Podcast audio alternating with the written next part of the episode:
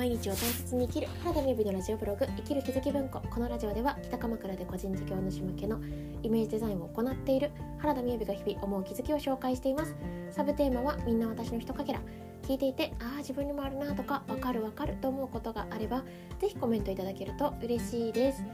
はい今日はできたことを認めるというタイトルでお話ししたいと思います、えー、まずはじめに12分近況報告と、えー、先日のおさらい会のご感想を紹介できたらなと思います。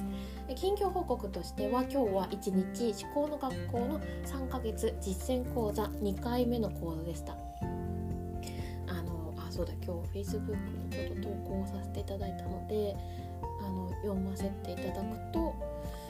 そうですねこうこの1ヶ月間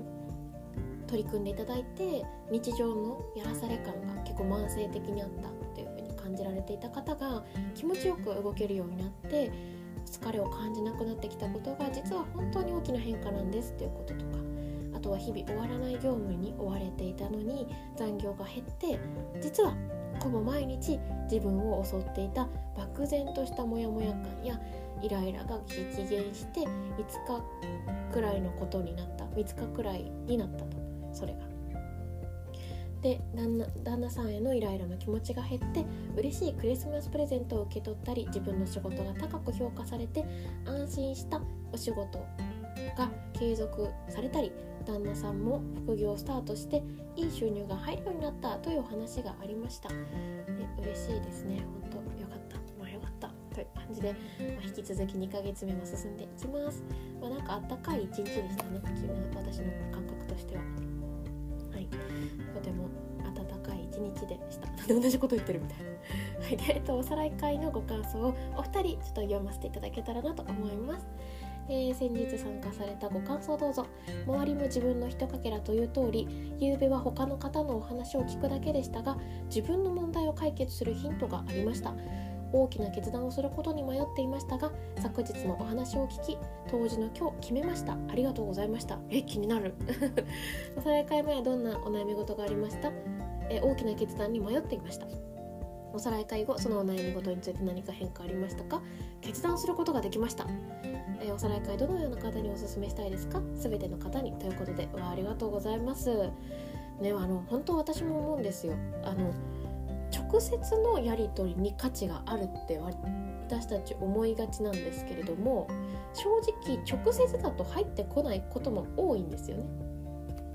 なんだろうなんか的を得と得すぎてたりとかあとはなんだろううーんなんかそう人を介している方が自分にぐさーって刺さる経験って結構あると思うんですよね。なので本当そうだなと思いました、えもう一人の方ですね。参加していただいたご感想をどうぞ。年末のおさらい会ありがとうございました。この締めくくりの時期にみやびさんや一緒に学んだ皆さんおさらい会でお会いする皆さんのお顔を見れて嬉しかったです。思考のことを始めてからの日々のことを思い起こしだいぶ変わったなと感じました。ありがとうございました。おさらい会前はどんなお悩み事がありましたか、えー、時間がなくて片付けられていないので年末にちゃんと計画的に掃除をしたいと思ってた。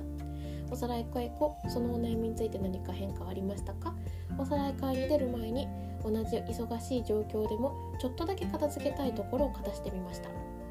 いいっすね。やりたくないからやってないんだよねと思いながらやってみたら意外と早く片付きました。わかるやっぱり決めることが大事なんだなと実感したところです。皆さんのお話で自分の周りの人に体調の異常が出ているというのがありましたが私も不調ではないけれど旦那さんが疲れていると言っていたので同じようなことが当てはまるかなと思いました。録画を見て自分に当てはめて考えてみたいと思います。はい。ありがとうございます。どのような方におすすめしたいですか？悩んでいることがあって変わりたい方今は幸せもっと良くなりたい方。いいですね。ありがとうございます。本当はあの私おさらい会ご案内した文章がちょっとあったんですよ。でその時にあの私はこう思っているっていうことをちょっと書いてたんですけれどなんかこういいな今好調だなって思ってる人はよりあの自分も思ってもみなかったウキウキなこう人生に出会っていただくためにそして今、ま、別に何っていうことはないけれどもなんかちょっとこう気になるなっていう方は何て言うのかなんか暇思考が暇していることがないかなっていうことをこう見に問題が起きがち起きる予感がしてることを早めに取りに行こうってことですけどあとは今もうどうしようもなく困っていて早く現実を変えなきゃって思ってる方それぞれの方にとっておさらい会とか思考の仕組みってお役に立てるものだと私は思っているっていうそんな話をしたんですよね。でそうですねこの自分の周りの人に体調の異常が出ているっていう話がありましたがってはありますけれどもまああの一疲れについてはあの一晩寝てすっきりこう元気になるっていう疲れだったら、まあ、とてもいいんですよね。あの体力ってやっぱ疲れるからこそ感じられる快感もありますしただ見ていきたいことはそのあなんか最近よく疲れるな疲れるな疲れるなって言ってるっていうとこなのでのそうですねこの送ってくださった方の中に自分は、ま、ちょっと後回しにしている自分の疲れっていうのがないかなって見ていただけるといいのかなとちょっといたわるっていうことをいつもより増やしていただけるといいのかもしれないですね。はいということでご紹介でした。えー、今日のお話は、まあ、シンプルなんですけれどももう今1時間半ぐらいですねあの私のコンサルタントをしてくださってる方とお話をしていて あの 思い思わず笑っちゃうんですけどね。なんかめちゃめちゃめちゃめちゃ私やってること認めてないやんみたいなのがあったんですね。全然こんな口調じゃないんですけど。本当に。えっ、ー、とだから今日のタイトルは「できたことを認める」ってことなんですがあのなんだろう。自分が良かったことを見ていくっていうのは私もお伝えしてますしあの是非私もお伝えしてるし私もやってきたことだったんですよねやっていることなんですけれどもなんかもっと現実的に自分が動いてできたことってあるじゃないですか。なんかまあ簡単に言うとお仕事のご依頼についてですね。でその成果みたいなことを全然見てないし受け取ってないところがないからっていうああ本当かみたいなもうねあの、ありましたで結局こんな風に自分ができてないところばっかり見ても